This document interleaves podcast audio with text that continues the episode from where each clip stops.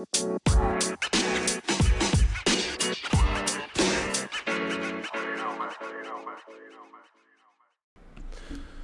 hello. Let's uh, check, check. See if I remember how all of this stuff works. What's up, people? We are back. The podcast is back, and uh, I'm excited. I know that this has been a inconsistent project on my part, but um, yeah, I think uh, let me just explain first. The podcast is back, and I'm excited to be back.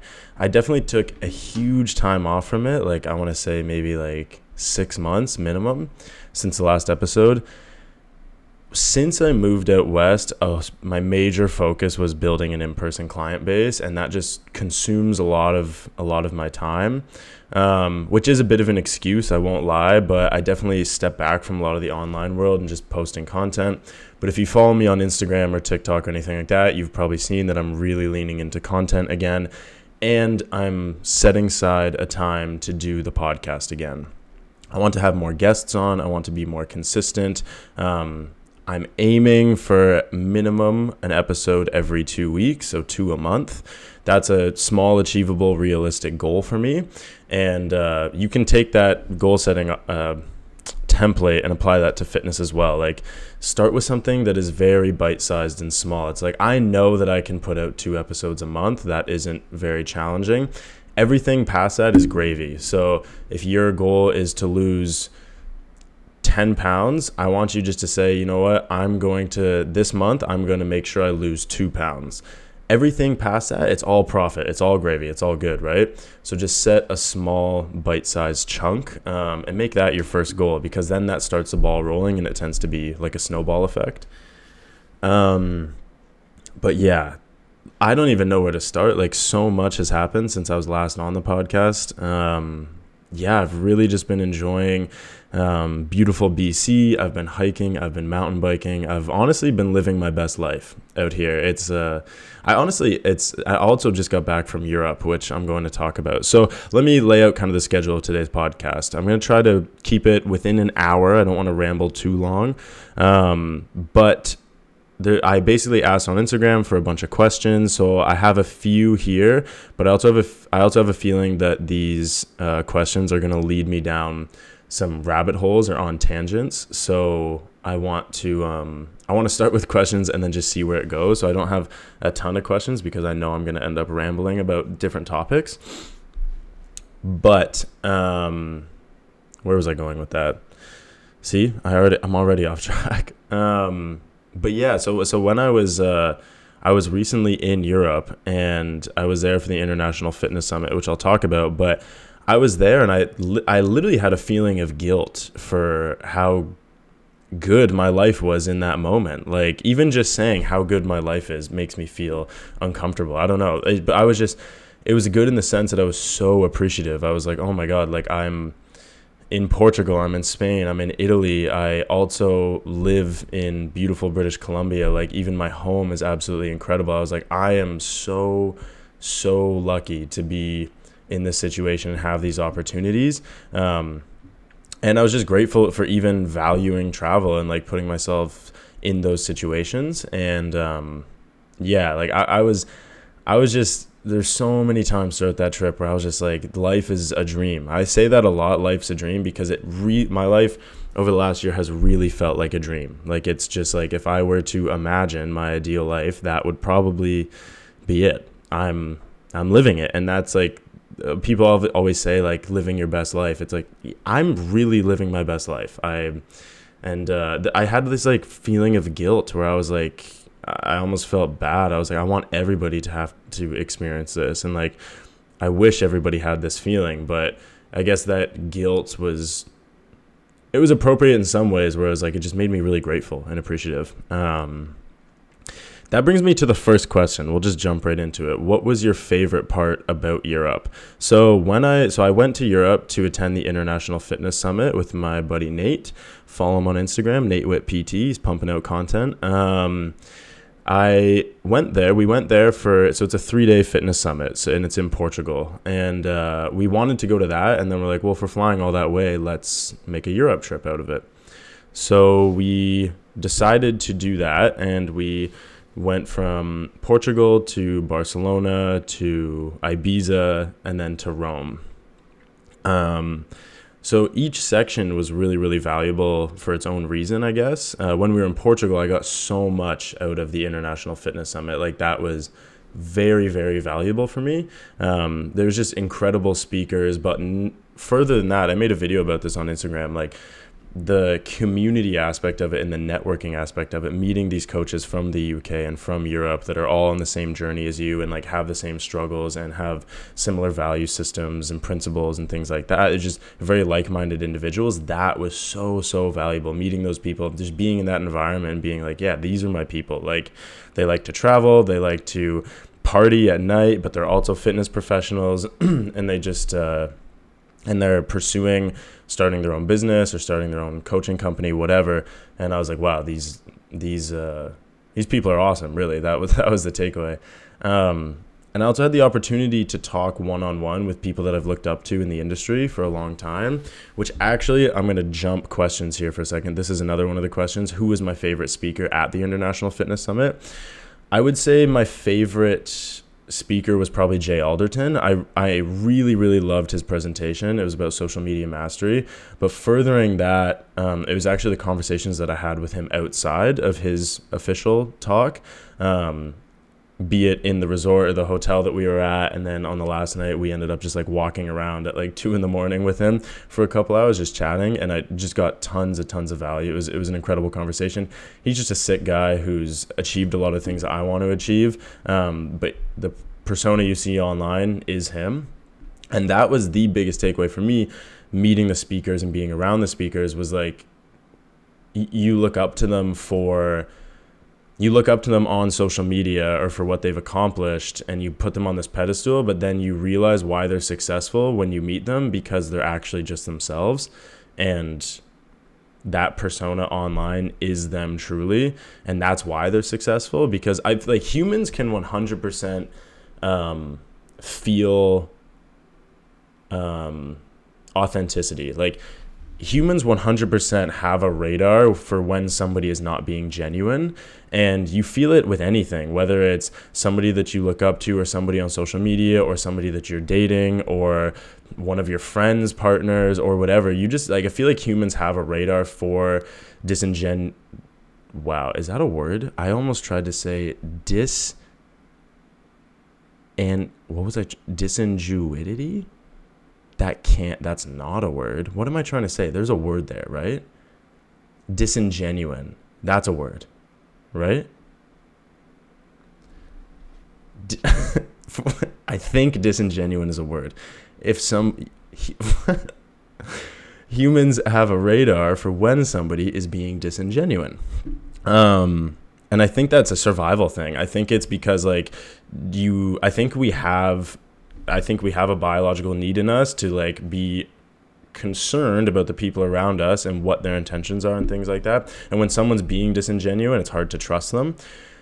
Long story short, um, the, these people were they were genuinely themselves, and there was I was talking to them, and they were like they were just people that have uh, figured out the social media game or figured out the coaching game or figured out the money game. And now they're in a position where I look up to them. But meeting them was like oh you're just a guy. Like you're you're an awesome person and you've achieved the things that I want to achieve. And that made it all the more meaningful so side note Ben Carpenter if anybody knows who Ben Carpenter is or his um his wife Sophie um they especially Ben. Like I had one, I didn't talk to Sophie much really one on one, but uh, Ben, he was very, very personable. Like, and he was, he was probably one of my favorite people that I met. I followed him for a really long time, and meeting him, I was like, this guy is awesome. Like, just a very genuine dude who's just here to help people and just a just a kind soul, just a very kind soul. And uh, yeah, yeah, really, really enjoyed it. So lots of amazing speakers got so much out of that if you're looking to be a personal trainer or you're already a personal trainer and you're looking to scale business and things like that and you just want to have an opportunity to travel to europe and be in a sweet place with a bunch of cool people i highly recommend attending it um, furthering the europe trip so Portugal was really special. It was my favorite. It, each section was its a favorite part for its own reason, and Portugal was really special because I got a lot out of it, like business wise. But also at night, it was like a big party. So I literally spent three days straight partying with 200 personal trainers and fitness professionals and everybody's idea of fitness professionals is that they eat salads and go for runs and they're super strict and they don't drink and all of this that's not the case at all like some of the craziest parties i've ever attended have been with personal trainers and 200 personal trainers attended a weekend in Portugal and got a bunch of value out of it, but then they went and partied their asses off at night and stayed up till four in the morning and ate like shit and didn't sleep well. But the next week, they were still just as fit and healthy as they were the previous week. And that is because they have figured out their relationship with alcohol and what that means. They also understand the role that alcohol plays within their goals and within their productivity and they figured out okay i want to drink in this manner. And sometimes it's okay they like they they have a balance of casual drinking and they know the limit at what point it affects their goals fitness or business wise um, or if you're somebody like me who's more of like a 0 to 100 person i tend to not drink for like four or five months and then get really fucked up for like a weekend or for like a celebration. That tends to be what i enjoy. Um, that being said a lot of people would not expect fitness professionals to be partying like they were for those three days.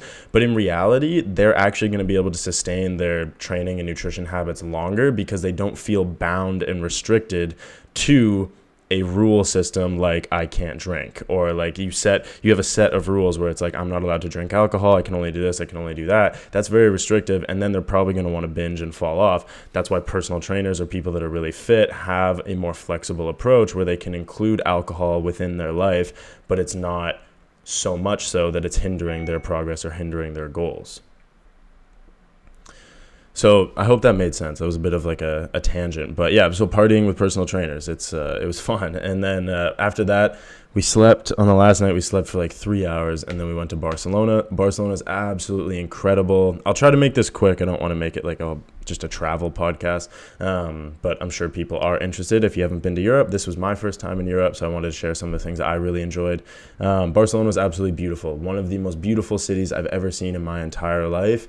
Um, we went to the La Sagrada Familia Basilica, and that was awe inspiring. I was there and I was like, no wonder people are religious. Like, th- all of a sudden, it made perfect sense because I was like, th- you can only make something like that basilica if it's for a higher power. Does that make sense? Like you if if somebody just gave you money and were like build something incredible, you wouldn't build that basilica. Like it the only you have to have a higher purpose to build something that is that incredibly beautiful. Like I I, I realized that when I was there. I was like, "Oh, this isn't money. This is this is belief this is faith this is religion this is like thousands of years of of living your life according to this higher power towards these value systems. Like this is how you create something this beautiful.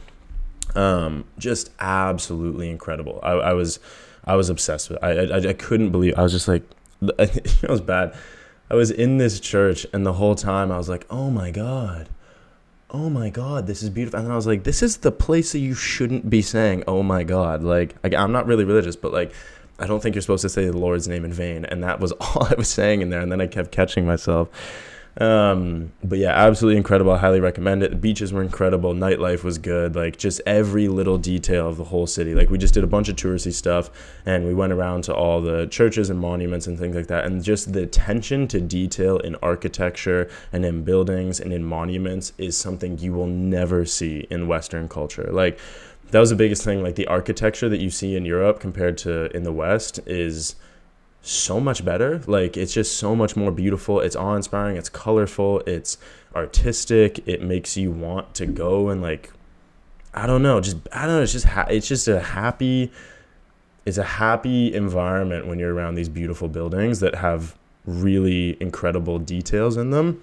and you know somebody labored over that with the purpose of making it beautiful. Um, Whereas like you go into like a western city and it's just these giant glass and concrete skyscrapers, and there's something to be said about uh, the sky like Toronto skyline or Vancouver skyline or something like that. In New York, it's beautiful, but it's it's limited. Like once you see some of the stuff in Europe, you're like, oh, this is architecture. This is a beautiful city. I don't know. It just really changed my perspective on that.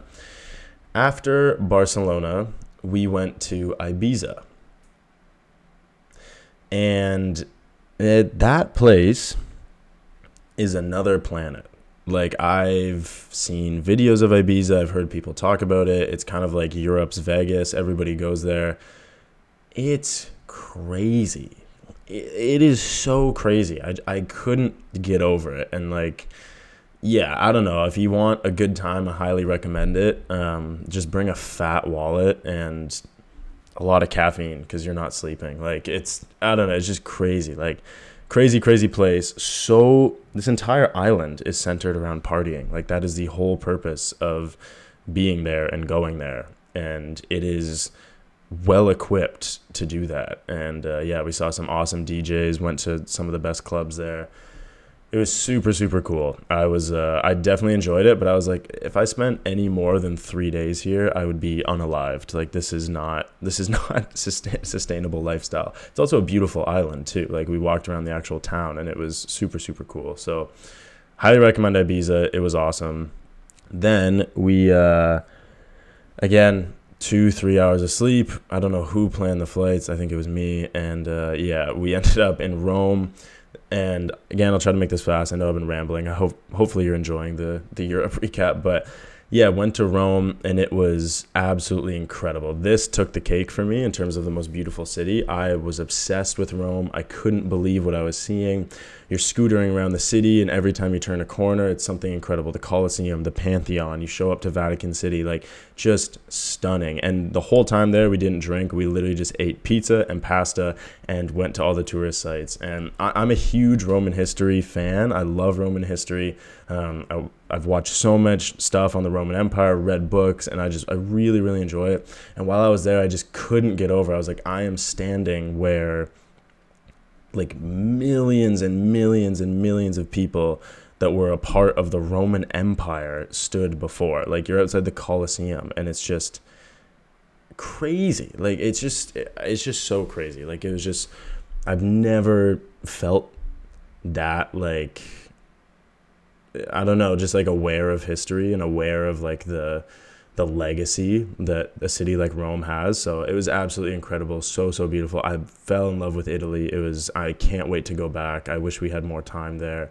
But um yeah, just just a 10 out of 10. I really really can't recommend it enough. All of the places we went Portugal, Ibiza, Barcelona, Rome, all 10 out of 10. I, I can't say anything bad about any of them. So I highly recommend it. It was it was really really awesome. Um, and I was I, this is something that I was thinking about uh, while I was there, and also after. I was honestly just thinking again. I was thinking about my life, and I was like, wow, I've done a lot in the last year. Like just from moving across the country to starting a new business to running my first triathlon and then signing up for my second triathlon and then now, now prepping wow i almost choked there um, and then now prepping for a marathon and just traveling and like going on these incredible hikes and just trying to do as much as I could, like just squeezing the most out of life. And that is, I do try to live my life that way. I do try to like always have something kind of in the pipe, like in the pipeline where in the pipe, in the pipeline where it's like I'm excited for this or I'm looking forward to this or I'm planning this or whatever. And I've been thinking about this like I truly think that you should you should live your life in a way where you are doing as much as you can. Like just do it all. Try everything. Try it all, go everywhere, do as much as you possibly can, experience as many things as you can. Don't waste opportunities to make memories and have new experiences. I honestly think you should be afraid of getting to the end of your life and not having done the things that you want to do. I think that should be the thing that you are most fearful of because like it's it's so it's the most cliche thing, but you you're only here once and you only have so much time. I feel like we I feel like it's I, in one sense you have a lot of time and in another sense it's going to fly by and you're going to be like i wish i did that. I wish i did this. And all of a sudden you're going to have kids you're going to have a house you're going to have a business and traveling isn't going to be as easy or you're not going to be able to go out for 12 hours with your friends doing an incredible hike or going camping or going on a multi-day hike and camping overnight whatever. Like you at some point you're not going to have the freedom to do all of these things. And then even further down the road you're not going to have the body to do these things at some point. And i obviously you can stay fit deep into your life but at some point you're going to be way less mobile than you are now and you're going to be like wow i wish i did more with the body that i had.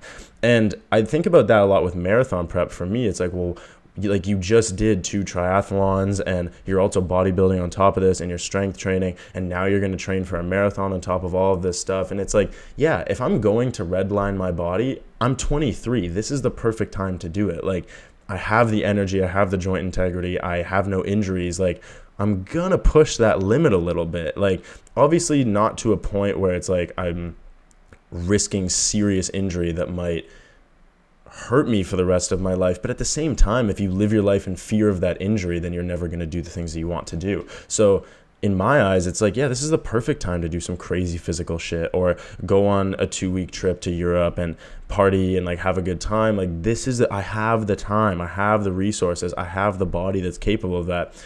Take advantage of it now because all of a sudden 10 years will fly by and you look back and you're like fuck i really wish i did that. Like you know what i mean? And i don't say that in the sense where i want you to like give up on your goals career wise and think productivity and all of that and just go party and have fun because that's that's a bad route to go down as well. You want to set yourself up for a future.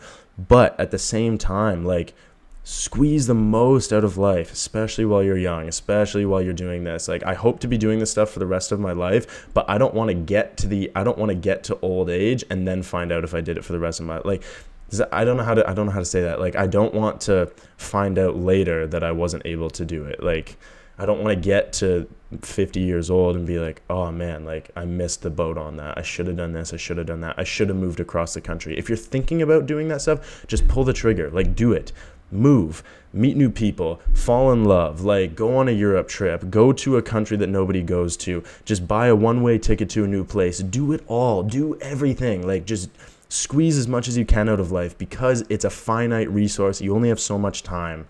So, yeah, I, I'm pretty passionate about that. Like, it's, I really think it's important. Like, take those risks, do things that scare you do things that challenge you be a beginner at something like just do it all please just do it all. And uh, that was something that was very apparent to me while I was in Europe and honestly just my life in BC. I was like, this is perfect. I was like, I am, I, I I'm I'm very fulfilled by my work and my career and the pursuit of building something that is going to leave a legacy in that realm um, and also the pursuit of becoming the best version of myself but also enjoying the ride as much as possible and trying to see incredible things and do incredible things and meet incredible people and like yeah man just like it's so sounds so hippie but life is beautiful beautiful. There's so much to be grateful for that you are alive on this planet and you have the opportunity to do these things so take advantage of it. Like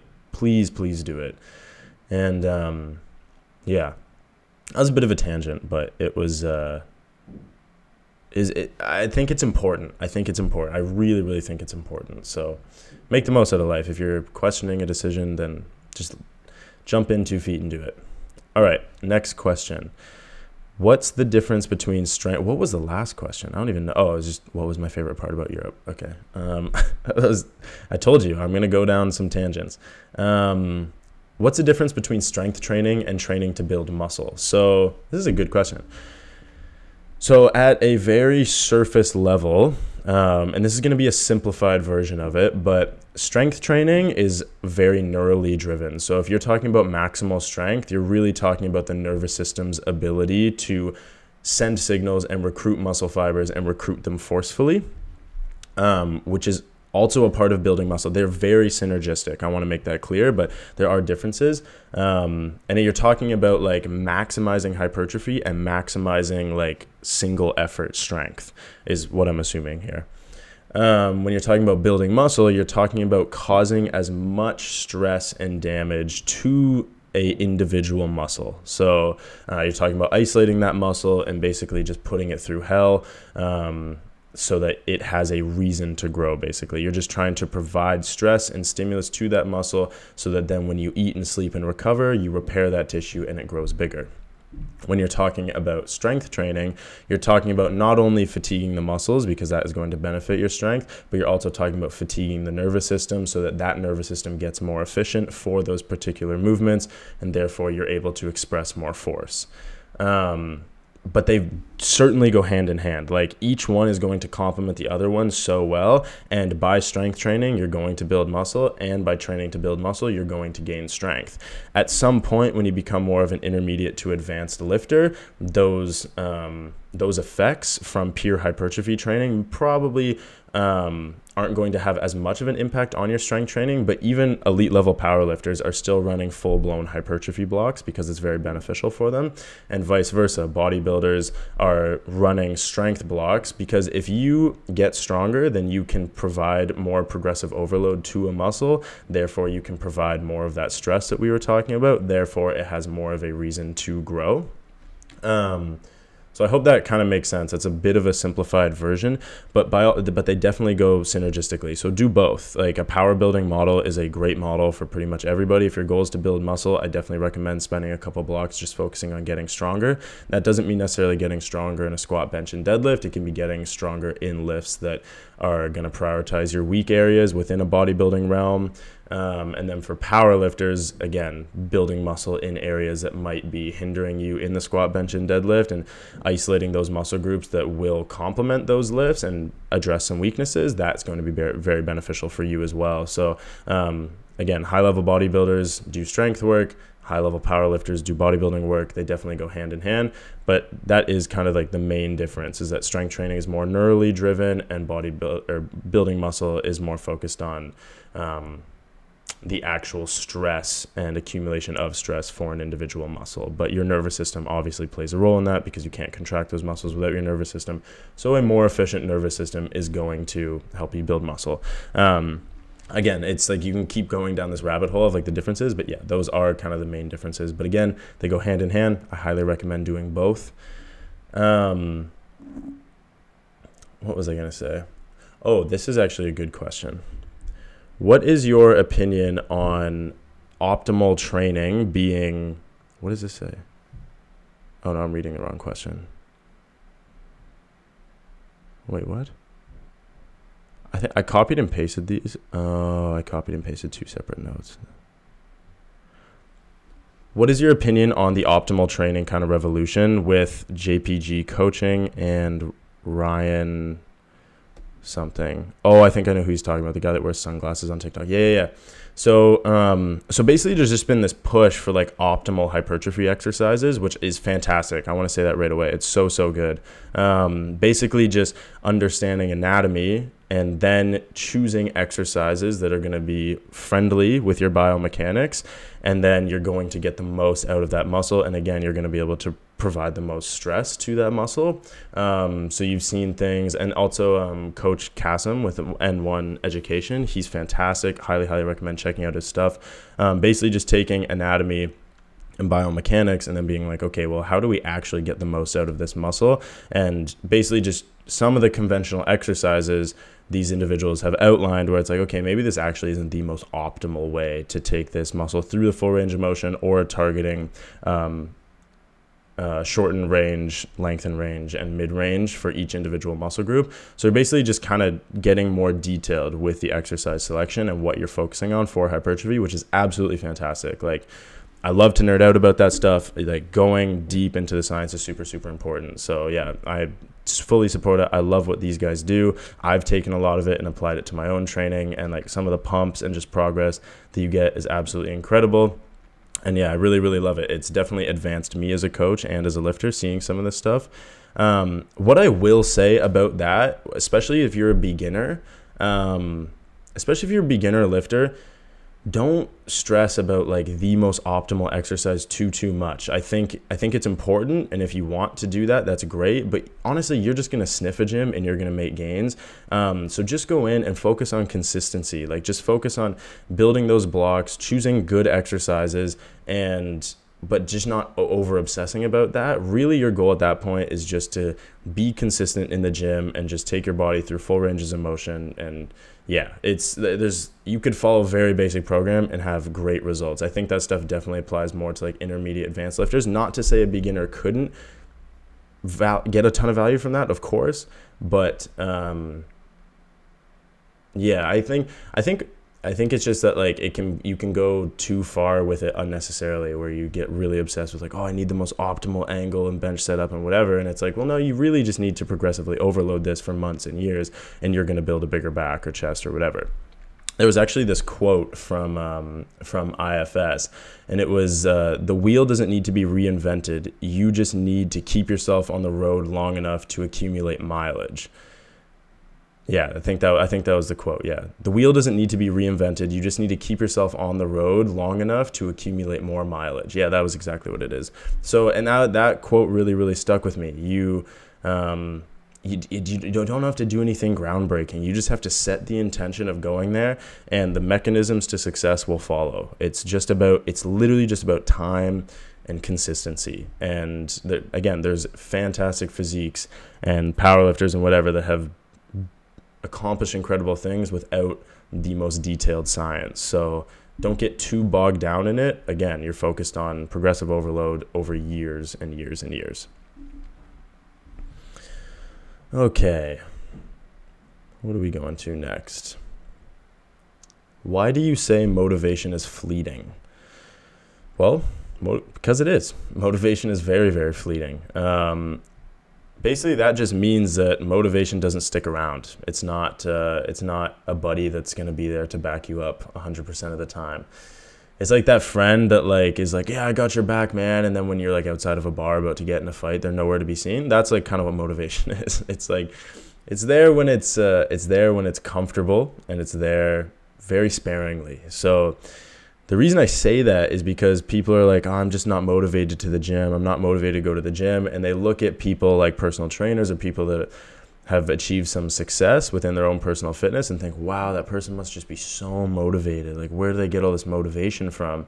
Um, or like extremely disciplined. And discipline, Jocko has a quote discipline eats motivation for breakfast. And that's 100% true. Um, but a lot of what successful people have isn't even like un, unwavering discipline. It's it's habits and systems that are built into their life that allow them to continue on the path of progress. So for fitness for example like i having habits of making sure you have protein with every meal g- moving a lot throughout the day going for a walk as part of your morning routine um, waking up and being exposed to sunlight early in the morning so that that will benefit your sleep later on that night um, just having a gym routine just make just every time I'm done work, I just go to the gym. Or when I have a break in, in, clients in the middle of the day, I go to the gym. That is just part of your routine. And they have built that routine over years and years and years. So now, because it's part of the routine, it's just kind of part of their identity, it's part of their lifestyle. Um, they don't have to rely on motivation and discipline because it's just there. And yeah, maybe on the days that they're really unmotivated, um, a successful individual might not do all of the things that they wanted to do or that they should do productivity wise but you can guarantee that they did they did the bare minimum that is still helping them towards their goals because it's just built in. Because they read in the morning they meditate in the morning they go for a walk whatever all these things that are going to benefit them. It's just part of their habits and routine. Um, now, discipline is super, super important, of course, and having discipline essentially is just that you do the things that you don't want to do, even when you don't you do the things you need to do even when you don't want to do them. Um, and that is a very important skill to have, and it takes time. And here's a good, actually, this. Here's a good story about motivation from me and my life. I never thought I'd tell this story, but um, it's actually, I just thought of it and I think it applies to this situation. So, I guess it would be just over two years ago, I was charged with stunt driving. So, if you don't know what stunt driving is, in Canada, it's basically going 50 kilometers or more over the speed limit. In my case, I was going 100 kilometers over the speed limit. And uh, yeah, I was just driving really fast at night, having fun in my car, whatever. And I, I like to drive fast. And as soon as she pulled me over, I took the keys out of the ignition and I handed her the keys. I knew what was happening. So I got my car impounded and it's a, it's a charge. Like so it's not something you don't get a ticket for that. They take your car and then you have to go to court.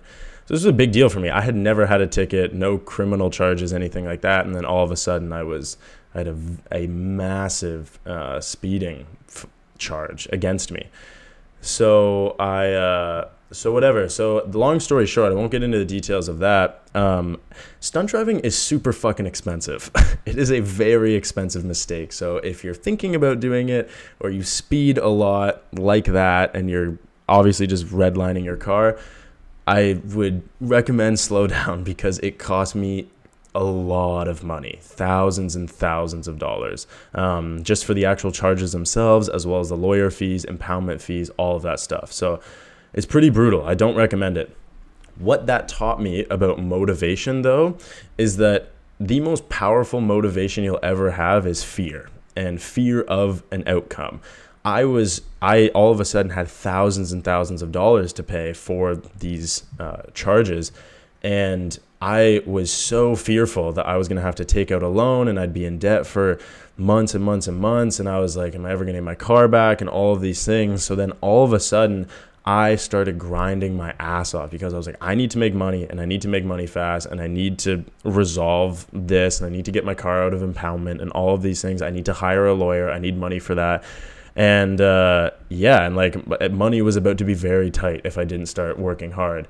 Um, and then as a result of that stressful situation and that fear driving me, I ended up, I, this was also kind of during like, um, I won't say that actually. So I ended up having a very successful couple of months as a personal trainer because all of a sudden I was like, I am going to grind my ass off. I'm going to get as many clients as I can in here and I'm going to train them and I'm going to charge a little bit more and I'm going to do more online stuff on the side. And I was solely, I was like, how can I make as much money as possible? And then all of a sudden I started making more money because I had this fear driving me. I had this pressure on me. I was like, oh my God, like I need I, I needed it. It was it was like about survival at that point. That's how it felt at least. So that's what stunt driving taught me about motivation. It was a very powerful experience for me because after that I was like, "Oh wow, I now know the route to success. If I want to make more money as a personal trainer, I just did it. But that the motivation from the fear of that is what laid out those uh, that blueprint for me for success. It showed me, okay, when the pressure's on, you can make a lot of money. But then the the tricky part is how do I create that motivation all the time? I can't just go and get charged all the time. So that was kind of like the biggest change for me was that like I had that experience and then I was like, "Oh, okay, I just need to recognize like how do I put pressure on myself so that I can like maintain a little bit of motivation or how can I at least use that spark from fear or for motivation to kickstart me into um, this habit and routine of trying to make more money, build a business, uh, run more, whatever. Like it's, and I think a lot of, I, th- I honestly think a lot of our lives decisions are based out of fear. This has actually been something I've been thinking about a ton lately. The idea that all of our decisions are based out of fear. And that might sound like a negative thing, but I think it's actually just survival because biologically our sole goal is just to survive. So we're fearful of dying. Um, and that shows up in our everyday life now as we're just fearful of things that might hurt our um, value system or our principles or our quality of life or anything like that. Like, obviously, fear of dying is still there, but it's much less likely. We don't have threats to our survival on a daily basis, but we do have threats to our ego. And I think ego is the main driver of fear because whatever you did yesterday is the reason you're alive today and your ego wants to continue to keep you alive so you don't want to change things. Um, so the fear of something is a lot of times why we make a decision and this doesn't necessarily have to be good or bad. It is just the idea that if so if i'm so if i'm fearful of being a terrible father then i that can drive me to be the best father possible.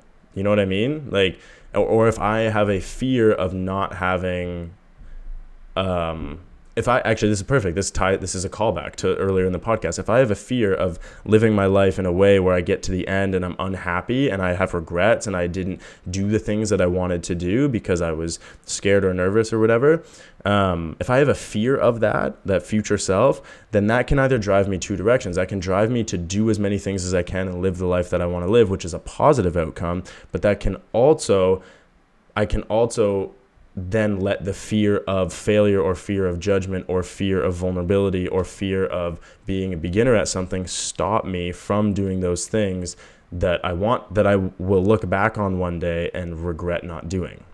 Um, so yeah, I, I, I, I really think that. I don't know. Maybe maybe shoot me a message on Instagram, like if you're hearing this and you uh, have different thoughts. But I, I truly think that that fear drives a lot of our decisions, and fear doesn't have to have the negative connotation that it does, um, because I think I think being fearful of something is healthy. Like you, you sh- like you should fear not being the best version of yourself. You should fear being a bad parent. You should fear getting to old age and being riddled with disease because you didn't take care of your body. You should fear not living up to the potential that you could have in your life. Like, I think that's healthy. I think that's a good thing. You should be scared of that because that is the most powerful driver to becoming the best version of yourself.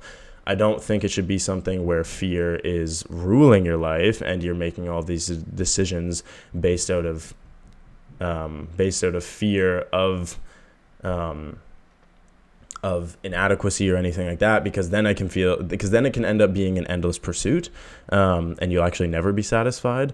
But recognize that it's a tool and it's like there are things that you should be fearful of and I think it's being fearful of those is a good thing and that's just going to drive you to be a good young man or woman or parent or entrepreneur. Like being fearful is good and that's the most powerful motivator in the world. So that was a very long drawn out way of answering why do I say motivation is fleeting but it's funny that was literally what came to my mind. Uh, that was a very powerful, motivating experience in my life. Getting uh, speeding, speeding fast, and getting caught doing it. So, um, so yeah, it's um, this is another thing I've been thinking about. I won't go to the next question because this is another thing I did want to talk about.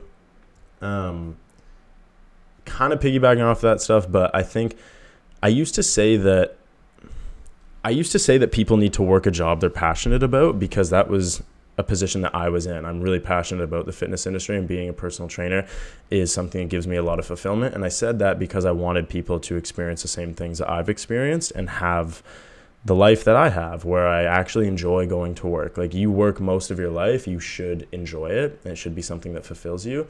But I've realized recently because somebody was uh, taught, I can't remember who, one of the speakers was talking about passion and I started to realize the hole the holes in what I was saying because like not everybody can work a job they're passionate about. Like it's just not realistic. Like we need people to do things that maybe they don't love. And I'm incredibly grateful that I'm in a position to work a job that I do love and I am passionate about it. Instead of saying that, I'm changing what I say about passion to work a job that you want to get better at and dedicate six months to a year to becoming the best at that. And you will probably become passionate about your career as a result of just getting better at it and pursuing the process of success within that industry or within that job. Um, so the job you do doesn't necessarily have to be something where you're like, oh, this is I love hiking, so I'm going to be a hike tour guide or something like that. Like it doesn't necessarily have by all means do that, but like it doesn't have to be something that you're currently passionate about. It can be whatever is available or pays well or you went to university for and 4 years later you're like, okay, well, I guess I'm going into this career before you ditch it, lean because you're not passionate about it, lean into becoming the best at it and try to be a year from now, try to be 10 times the employee that you were before or try to or try to start a business within that realm and just dedicate 6 months or a year to it. And I guarantee it might you might not feel passionate about it when it starts, but becoming great at something is a quick way to feel passionate. Like people naturally want to strive for success and strive to be the best versions of themselves. We're problem solvers and we want to overcome road roadblocks. So dedicate six months to a year to something and you will probably end up in a position where you're passionate about what you do because you're the best at it and that becomes part of your identity and you're like you know i'm this i'm great at this and i'm going to continue to be better and you'll probably be passionate maybe not about the individual aspects of that career, but you're damn passionate about just becoming better and accomplishing things and gaining more success within that realm or helping other people do that. Um, so yeah, that's kind of how I've changed my view on passion and like, especially when it relates to the to your career. Um, you don't necessarily have to start with a job you're passionate about, but you oftentimes people find careers they're passionate about as a result of just getting really good at them. Um, what's next? What other questions do we have? Oh, this one I didn't know if I wanted to answer this one. So so thoughts on people saying if you work out for aesthetics, you're fat phobic. Um yeah. it's uh so the basically the idea is that if you work out to lose weight and to look good and to drop body fat percentage, then that inherently makes you fat phobic. And I literally couldn't disagree more. I think that's bullshit. I think that is taking an idea that might have a I think that's taking an idea uh, with good intentions and taking it way too far and trying to make people feel bad for something that they certainly shouldn't feel bad for. If you were pursuing fitness to lower your body fat percentage, then that is 100% okay. If you want to look better, and again, the looking better is subjective. So just because somebody doesn't want to look like an overweight person doesn't mean that they hate overweight people or that they have a phobia towards them or something like that. It's just what they they don't want that. They don't want that. That's not what they value. And that's also unhealthy. So they are actively pursuing a lower body fat percentage to improve their health or to just feel more confident about themselves. Don't make people feel bad for that. That is stupid. That is hurting people. That is doing the opposite. You are now projecting towards other people that their values are wrong and incorrect and that somehow they are um, mean and fat phobic and like acting in bad faith. No, they just want to change their body and you shouldn't you shouldn't say you you can't I, you just you can't put that on somebody. That's that's stupid. I really think it's stupid. And i uh i, I see those videos and i'm just like ah oh, you just you're missing the boat. Like that that is not it. You're not doing anything for a community of people who are overweight and feeling insecure about it. You're not doing them any good by making those videos.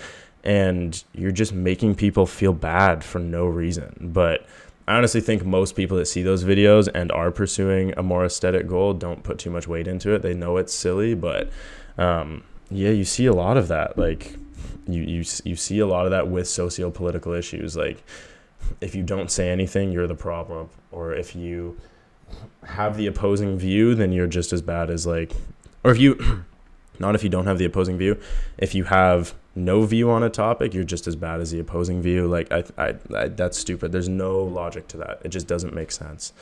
So, yeah, that's my opinions on that. I, if you want to lose weight, and you want to have a six pack or you want to get lean or whatever, there's nothing wrong with that. Don't let people tell you that that is inherently bad or fat phobic or anything like that. Pursue what you want to pursue. And then we can talk about like if it's healthy or if it's affecting your mindset or if it's affecting your relationship with food. We can talk about those things, but it doesn't make it wrong to pursue a leaner body type or a contest prep type body type or to compete in bodybuilding or anything like that like if you want to get shredded get shredded.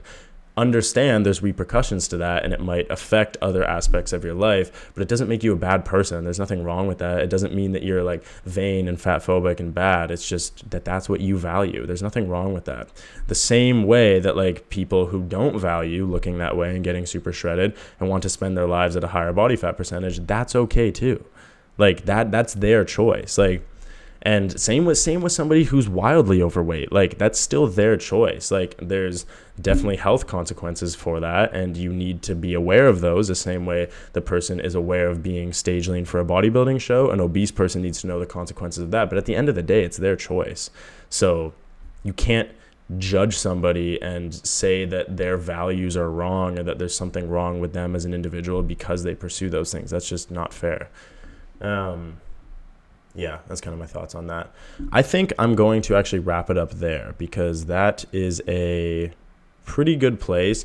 Actually, one more thing. Um, if you're listening to this and if you uh, got value out of this, please share it on whatever platform. Subscribe to uh, the podcast on whatever platform you're listening to it on. I really, really appreciate it.